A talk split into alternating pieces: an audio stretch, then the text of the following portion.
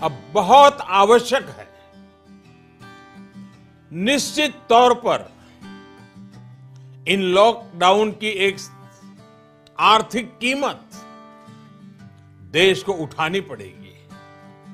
लेकिन एक एक भारतीय के जीवन को बचाना, आपके जीवन को बचाना, आपके परिवार को बचाना, इस समय मेरी, भारत सरकार की, देश की हर राज्य सरकार की, हर स्थानीय निकाय की सबसे बड़ी प्राथमिकता है। और इसलिए मेरी आपसे प्रार्थना है, और मैं हाथ जोड़ के प्रार्थना करता हूँ कि आप इस समय देश में जहाँ भी हैं वहीं रहे। अभी के हालात को देखते हुए देश में ये लॉकडाउन 21 दिन का होगा, तीन सप्ताह का होगा। और जब मैंने पिछली बार आपसे बात की थी, तब मैंने आपसे कहा था कि मैं आपसे कुछ सप्ताह मांगने के लिए आया हूँ। आने वाले 21 दिन हर नागरिक के लिए, हर परिवार के लिए बहुत ही महत्वपूर्ण है।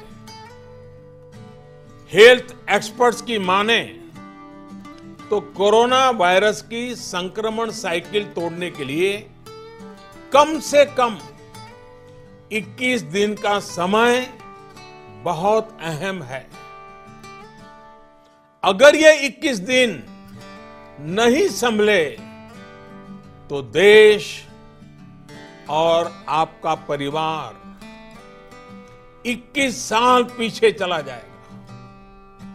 अगर ये 21 दिन नहीं संभले तो कई परिवार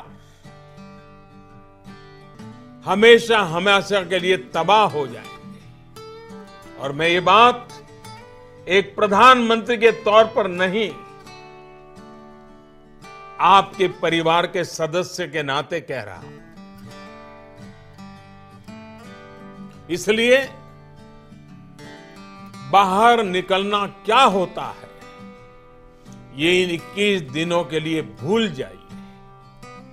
घर में रहे, घर में रहे और एक ही काम करे कि अपने घर में ही रहें।